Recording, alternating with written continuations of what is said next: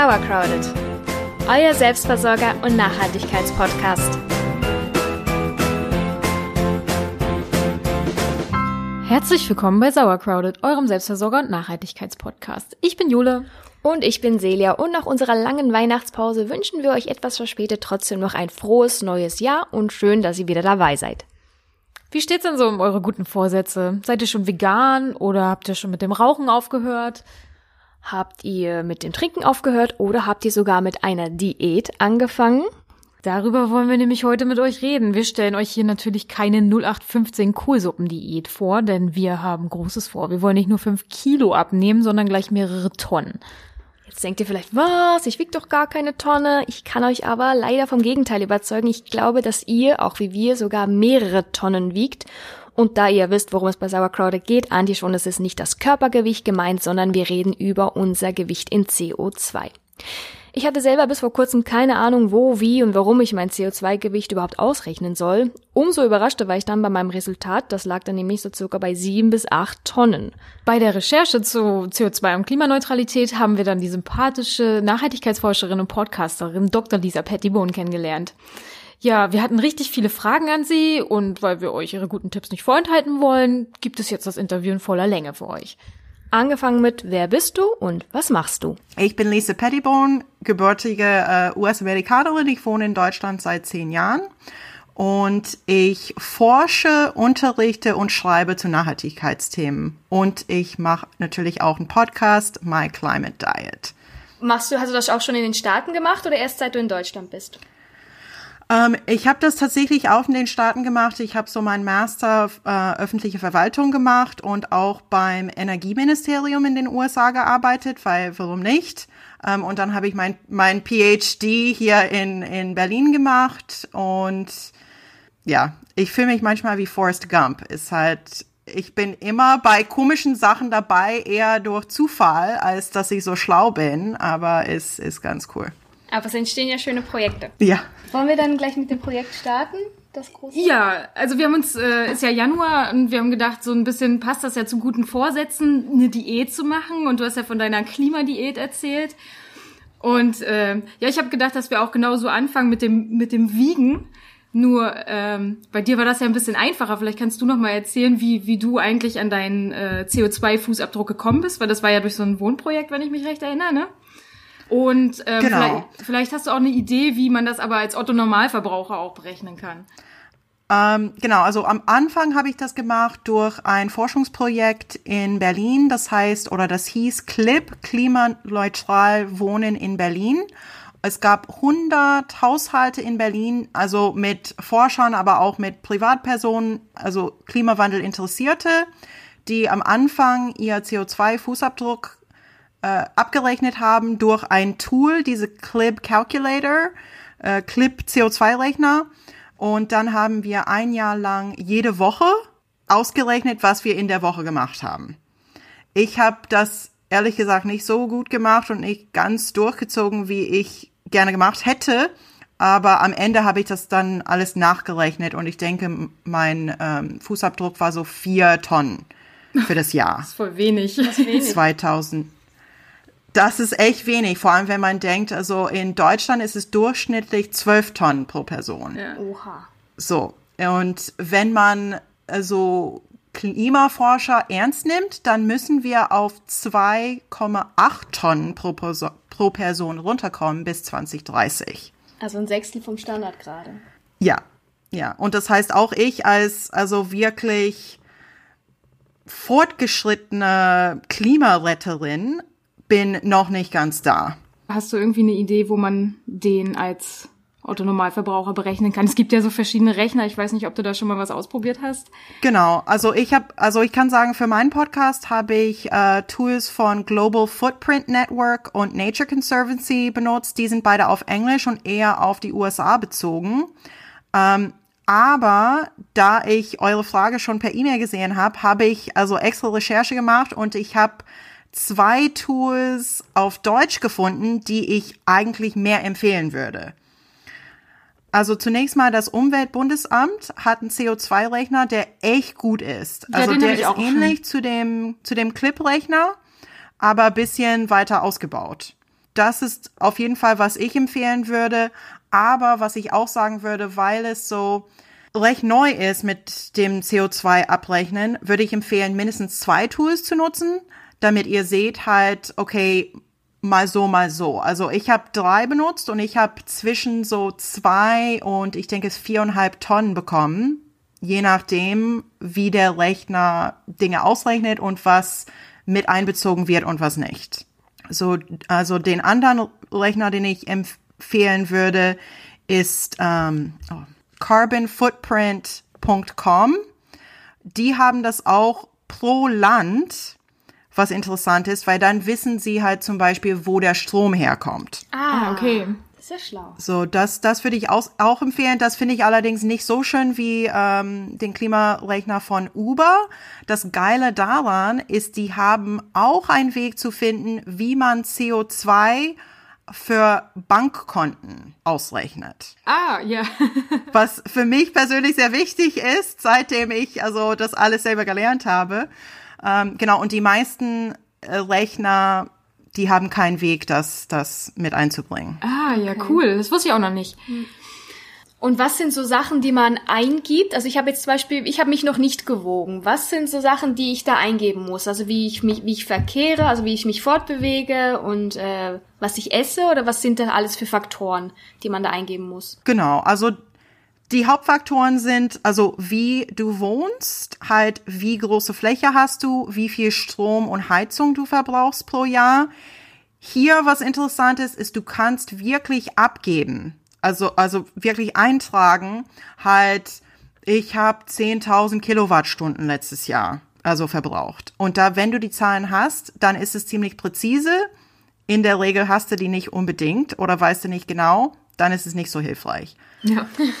Dazu, wenn du Ökostrom verbrauchst, also wenn du Ökostrom nutzt, dann bist du auch quasi auf Null für Strom. Aber dann kannst du sehen halt Ökostrom gegenüber andere äh, Stromarten und das ist ganz cool. Okay. So, Heizung, Strom ist Faktor eins, dann Verkehr, dann sehr oft Haushaltkonsum. Mhm. Das wird auch unterschiedlich abgerechnet. Das ist quasi, wie viel Geld du im Monat ausgibst für Essen, für Klamotten, für Drogerieartikel und sowas.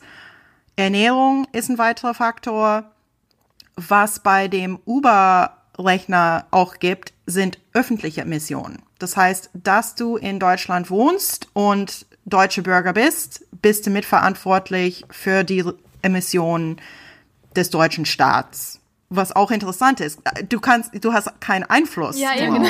aber du bist mitverantwortlich ja, für, ja. Und das finde ich auch ganz nett, halt auch in dem Gespräch zu haben, auch auf dem Schirm zu haben, weil man sonst denkt, na ja, ich nutze nur Jutebeutel und Ökostrom, so bin ich nicht mitschuldig, ja. aber doch.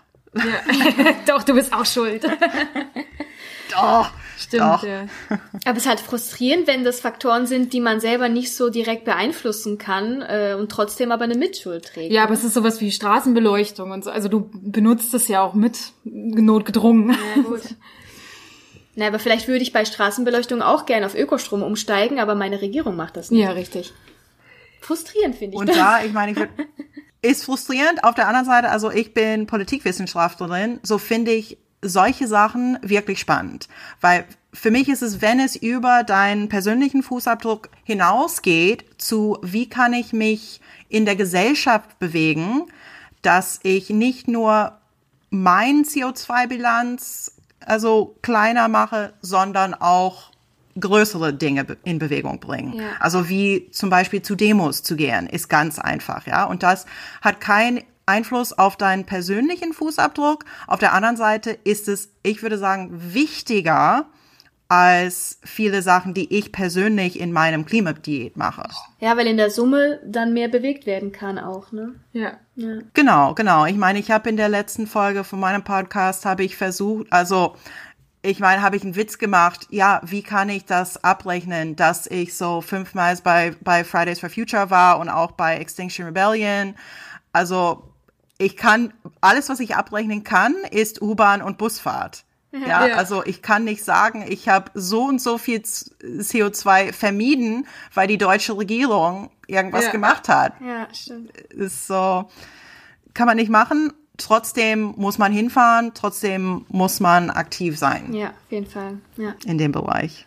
Also, es gibt ja die Hauptbereiche Wohnen und da Strom und Heizung. Es gibt den Bereich Verkehr, Konsum und Ernährung sind solche Sachen. Ähm, und halt auch das mit dem Konto fand ich auch ganz spannend. Auch bei dir, wie viel du durch den Kontowechsel eigentlich an CO2 eingespart hast. Also, hast du denn, oder was sind deine besten Abnehmtipps und wo siehst du vor allem die größten Abnehmpotenziale? Also in den einzelnen Bereichen vielleicht oder ganz grundsätzlich. Was sind so deine Tipps? Was kann man sehr schnell umsetzen im eigenen CO2-Verhalten? Also hier würde ich sagen, es kommt ein bisschen drauf an, wer du bist und wo du bereit bist zu sparen. Also zum Beispiel für mich, ich habe kein Auto, ich fahre kein Auto und ich war in 2018, also in 2018 bin ich schon nicht geflogen. Okay. So konnte ich da nicht einsparen. Aber da könnte man Sparpotenzial haben. Auch ähm, in der Wohnung, wenn man noch nicht Ökostrom nutzt, das, da kann man wirklich sehr viel CO2 sparen. So würde ich sagen, erster Tipp ist, ist, mach mal bei diesen Tools, guck mal, wo du wirklich viel CO2 emittierst. Und dann würde ich sagen, sehr wahrscheinlich bist du noch nicht bei einer Green Bank, also GLS oder Umweltbank sind ähm, Möglichkeiten, auch Triodos, obwohl ich da keine Kunde bin. Ich weiß nicht ganz genau, wie gut sie, also ich kann die nicht persönlich empfehlen, aber ich weiß, die machen auch ähm, Green Banking. Da, wenn man Sparfuchs ist, wenn man wirklich Geld auf dem Konto hat, kann man sehr, sehr viel CO2 vermeiden. Okay. Dann generell würde ich auch sagen, mein, also größte Potenzial finde ich in Sachen, die du einmal umstellen musst. Ja. Also wieder wie Green Banking. Wenn du einmal dein Konto gewechselt hast, dann musst du keine Gedanken mehr drüber machen. Ja, stimmt. Ist nicht, dass du jeden Tag aufwachen musst und sagen musst, bin ich heute immer noch vegan? Ja. Also das ist, Ja. also Dinge, die du halt jeden Tag wieder neu machen musst, sind schwieriger, ja, aufwendiger. Ähm, so für mich Green Banking, also Posteo, nachhaltige E-Mail, nachhaltige Suchmaschine mit Ecosia. Wenn du sagst, das ist mein Default Suchmaschine im Internet, nach einem Monat Umstellung, dass die Suchmaschine weiß, was du tatsächlich haben willst, dann denkst du nicht mal nicht wieder dran, halt, ob du Ecosia oder Google Search nutzt. Ja. Okay. Und da kannst du wirklich sparen. Ja. Okay. Und dann würde ich sagen, dritte Potenzial, und das ist vielleicht ein bisschen ketzerisch, ist nichts tun. Ja, das ist halt kauf weniger, Ja. fahr weniger, mach weniger, arbeit weniger. Also ich habe, weißt du, ähm, als ich hier saß und gedacht habe, ja, worüber reden wir bei diesem Interview, habe ich gedacht, ich habe mich bewusst entschieden, seit der Geburt meines Sohnes weniger zu arbeiten. Ja. Das bedeutet, ich verdiene weniger Geld. Das heißt, unabhängig von Klimawandel handle ich komplett anders in meinem Privatleben. Ja, ich muss Dinge zweiter Hand kaufen, Ja. weil ich nicht das Geld habe, die neu zu kaufen. Ja, und dann spare ich CO2 nur, weil ich nicht das Geld habe. Ja. ja? Ähm, groß durch die Welt zu fliegen und so weiter und so fort. So, ja, das wären meine Ab äh, Abnehmtipps. Ich, ich weiß, die sind nicht so handhabbar alle, aber da muss man halt sein eigenes Leben, seine eigene Lebensstil reinfüttern, um zu gucken, okay, wie sieht das bei mir konkret aus? Ich finde das gut, wie du das unterteilt hast zwischen eine einmalige Entscheidung, also zum Beispiel auf Ökostrom zu wechseln oder ein neues Konto oder das Konto zu wechseln oder halt einen neuen Browser. Das ist einmal eine Entscheidung, die man trifft und danach denkt man nicht mehr drüber nach.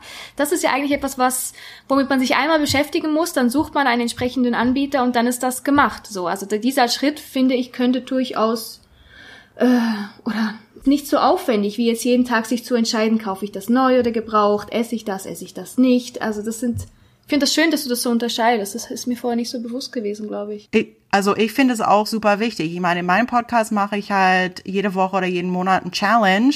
So, ich will jetzt regional essen oder ich will jetzt äh, ein Haus ausräumen. Ja. Und dann merke ich sehr oft am Ende von dem Challenge, ja, das hat gut funktioniert oder ich habe ein bisschen CO2 gespart, aber es ist so aufwendig, dass Ja. Also mein ganzes Leben lang zu machen. Und mit dem Bankkonto, also zum Beispiel, ich habe vor zehn Jahren habe ich ein Sparkonto geöffnet, wo ich halt ein paar hundert Euro im Monat reintue. Und ich habe, ich denke, so zwölf, nee, eher 20 Tonnen CO2 vermieden durch dieses Konto. Und ich denke nicht dran. Ja. Und das ist viel mehr, als ich mit meinem Handeln halt jeden Tag ja. sparen könnte. Ja, wie funktioniert denn das bei deinem Konto? Also es kommt drauf an, wie viel Geld man äh, anlegt, oder? Genau, ist halt, also wenn man ganz banal überlegt, okay, was macht meine Bank mit meinem Geld?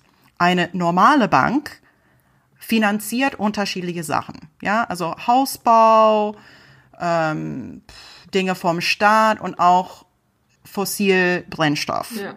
Also sehr viel Geld von der normalen, sage ich mal, Finanzbranche geht zu Kohlekraftwerk, geht zu Ölinfrastruktur und so weiter und so fort. So, wenn man zu einer, ich denke, ich habe in meinem Podcast gesagt, irgendwas wie neutralem grün, grüner Bank, das gibt es sehr viel in der USA, die sagen halt, nein, wir steigen von der Fossilbranche komplett aus, dann investieren sie stattdessen in Dinge wie Amazon Na toll. wie Microsoft. Ja. Das finde ich persönlich nicht die Lösung. Ja, das ist besser als nichts, aber nicht gut. Ja. Dann echt, für mich echt grüne Banks wie GLS, wie Umweltbank, die investieren ausschließlich in Projekten, die Nachhaltigkeit oder Umweltbezug haben. Dinge wie erneuerbare Energien, wie Energiesparprojekte, wie Sozialwohnraum und so weiter und so fort. Bei Umweltbank ist es ausschließlich Umweltprojekte. Bei GLS sind es auch soziale Projekte und auch die, die halt mit nachhaltiger Wirtschaften zu tun haben. So, das heißt, mit GLS sparst du unterm Strich weniger CO2 pro Euro, aber ist, es gibt eine breitere Palette an positive Mehrwert. Ja, ist spannend. Was ich mich gerade gefragt habe, also ich kann ganz, ganz großes CO2 einsparen, wenn ich zum Beispiel auf Ökostrom wechsle. Da habe ich wirklich, da, ver, da verringert sich meine Emission ganz, ganz deutlich. Genauso wie wenn ich jetzt auf Flugreisen verzichten würde. ne? Ich glaube, wenn man diese Sachen jetzt zum Beispiel macht oder auch den Kontowechsel, das sind große äh, Brocken, ja, die man dann einspart, denke ich mir. Also so kann das, habe ich dich verstanden, ist das richtig so? Ja, ja, also zum Beispiel, ich habe letztes Jahr ausgerechnet, mit dem Bankkontowechsel habe ich eine Tonne CO2 gespart. Wahnsinn. Das ist, ja, das ist Wahnsinn. Ja. Das ist einfach, jeder muss das machen. Äh, Das ist, ist so einfach. Und mit so vegan werden habe ich vielleicht eine halbe Tonne gespart. Ich meine, ich war äh, letztes Jahr nur vier Monate vegan. Wenn ich, also dieses Jahr, wenn ich das ganze Jahr vegan bin, dann spare ich vielleicht eine Tonne. Ähm, aber das ist jeden Tag muss ich wirklich da, mich dafür entscheiden. Und zum Beispiel, wenn ich Freunde besuche und die für mich kochen, dann ist es auch manchmal schwierig.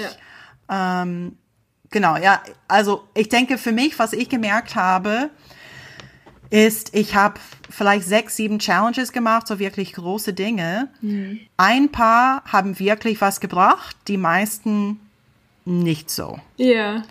Und dann ist, und dann irgendwann habe ich nichts mehr, das ich aktiv machen kann, um meinen CO2 zu reduzieren.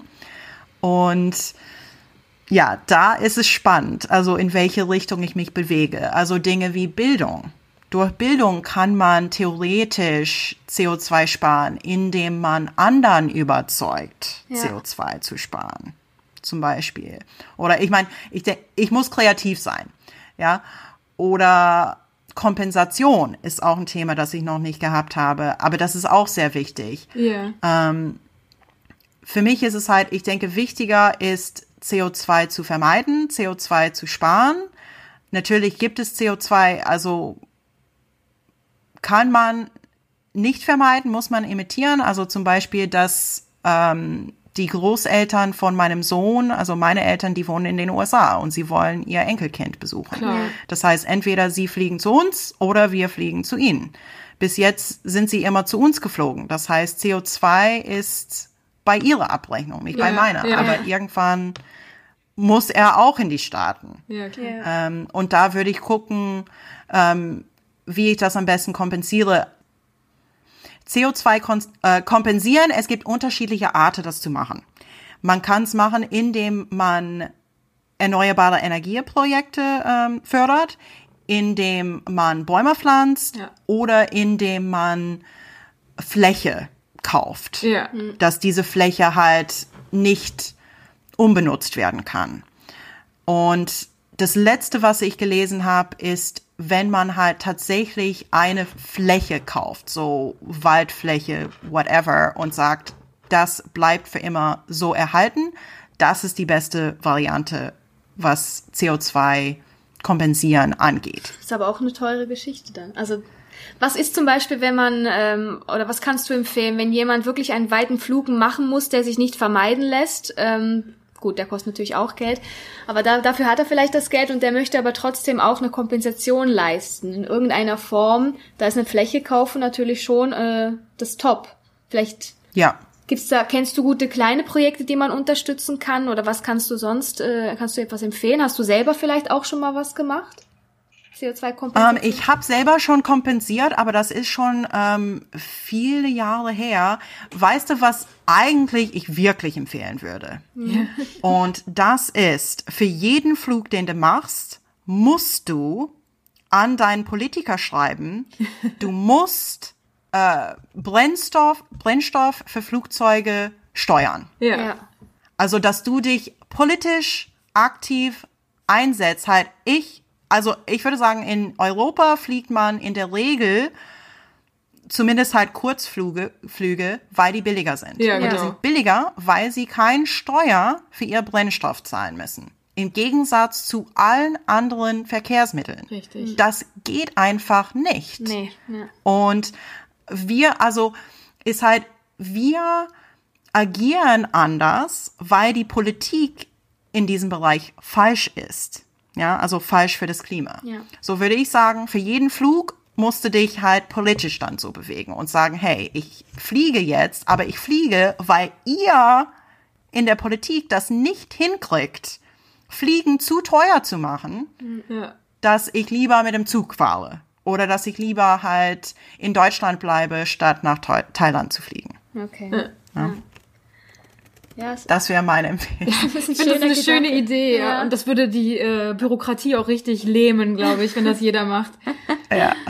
Also wir sind uns ja in vielen Sachen, oder wir versuchen auch äh, natürlich uns nachhaltig äh, zu bewegen und CO2 einzusparen, so gut es geht. Wir haben Ökostrom und äh, Ernährung und Konsum, das sind Sachen, die kleine Sachen, die wir steuern, dann auch die großen Sachen. Also wir gehen auch zu Demos, hier Fridays for Future ge- gehen wir auch hin. Also das machen wir schon auch.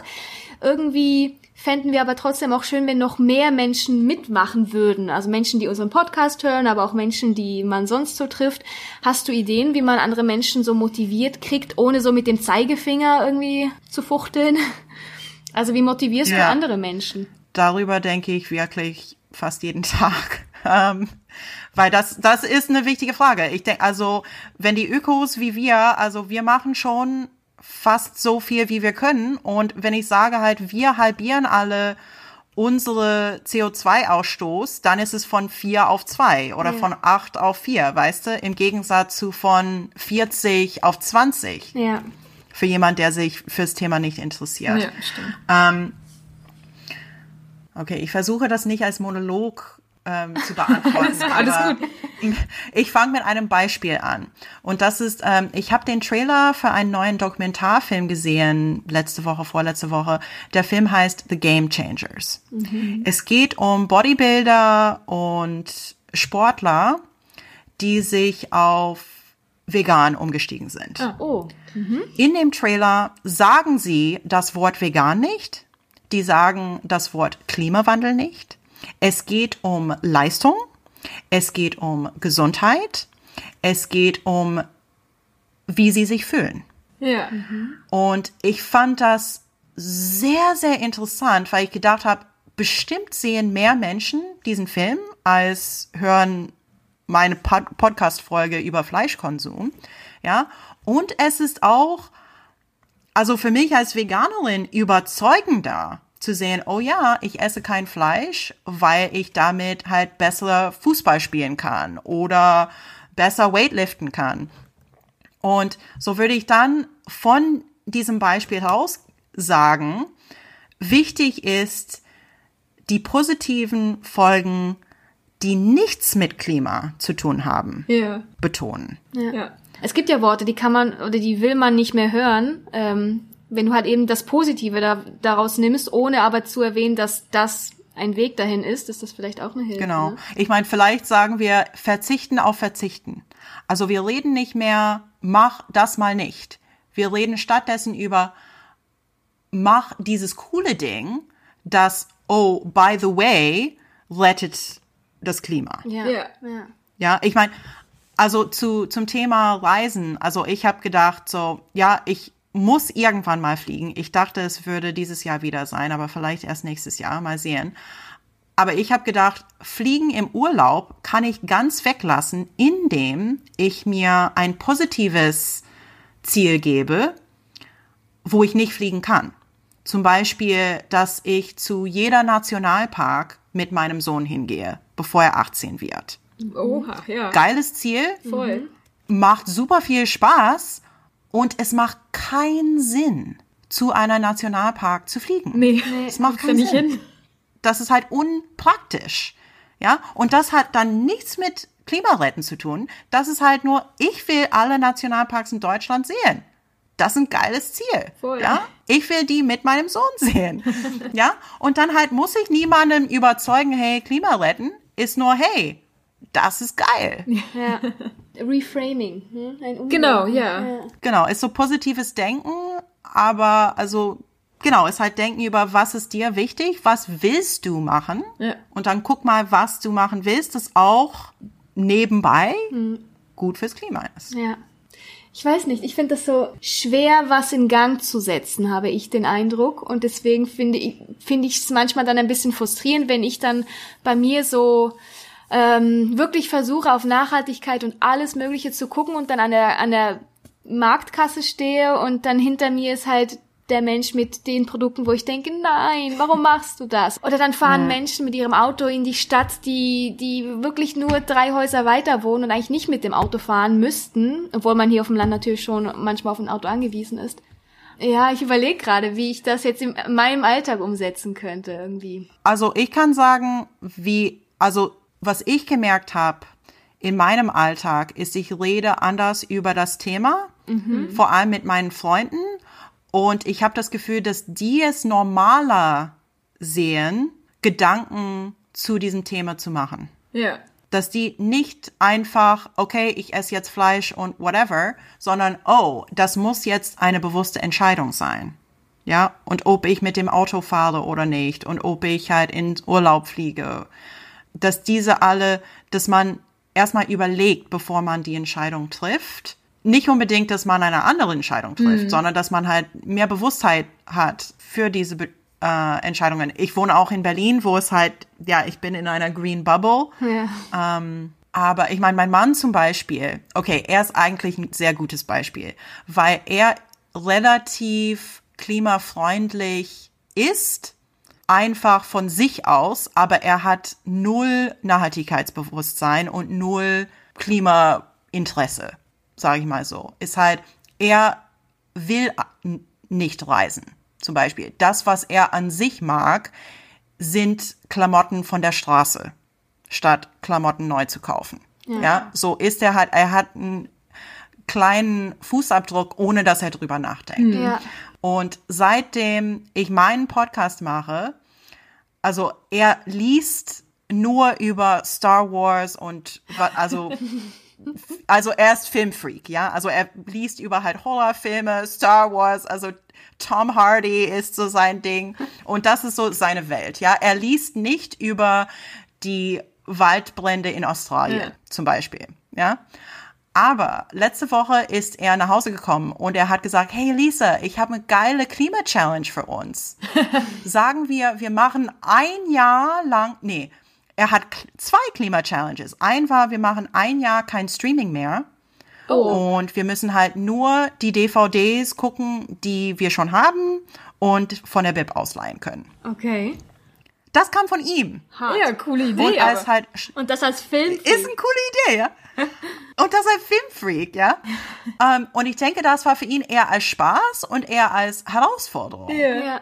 Ja, und es ist halt, klar, es hat Nebeneffekte, aber er macht das nicht, um seinen Klimafußabdruck zu senken. Ja. Und so, ich denke, das im Alltag, ja, du hast nicht wirklich was Handhabbares, aber ich denke, alleine indem du über diese Sachen nachdenkst und ich denke, wenn du halt deinen CO2-Fußabdruck Fußabdruck ausrechnest, dann bist du ein bisschen mehr sensibilisiert dafür, was wichtig ist, was nicht wichtig ist, wo du schlecht bist, in Anführungszeichen, und wo du wirklich gut bist, dann kannst du diese Gespräche auch führen und dann kommt irgendwas, was du nicht erwartest, raus, würde ich denken. Ja, okay. Ja, das stimmt. Ja. Ja, oder einfach eben nicht mit, mit dem, mit dem Anschuld, also so, wenn man so anschuldigt, ne, oh, warum kaufst du jetzt das oder warum machst du dies? Ja, das funktioniert einfach, nie. Das funktioniert das nie, nee, dass man eigentlich mit gutem Beispiel ja. vorangeht und sagt, na, ich habe mich bewusst dafür entschieden, das so zu machen oder so ein bisschen. Genau. Und sowas, ich meine, das kommt immer wieder vor, wenn man einfach das zeigt, wenn man ein gutes Vorbild ist. Ich denke auch. Ja. Ich, ich meine, ich denke, was ich zwischen den Zeilen bei deiner Frage höre, und das ist auch etwas, das mich sehr nervt und das ich bewu bewusst weglassen muss in meinem Leben, ist diese Idee, diejenigen, die was machen müssen, haben noch nicht angefangen. Ja, richtig, ja. Wie kann ich die dazu kriegen? Ja, ähm, die, die, wirklich die Täter, ja. Und ich denke, das kann man im Alltag sehr schwer machen Mhm. Ähm, also wirklich nur durch gutes Vorbild sein.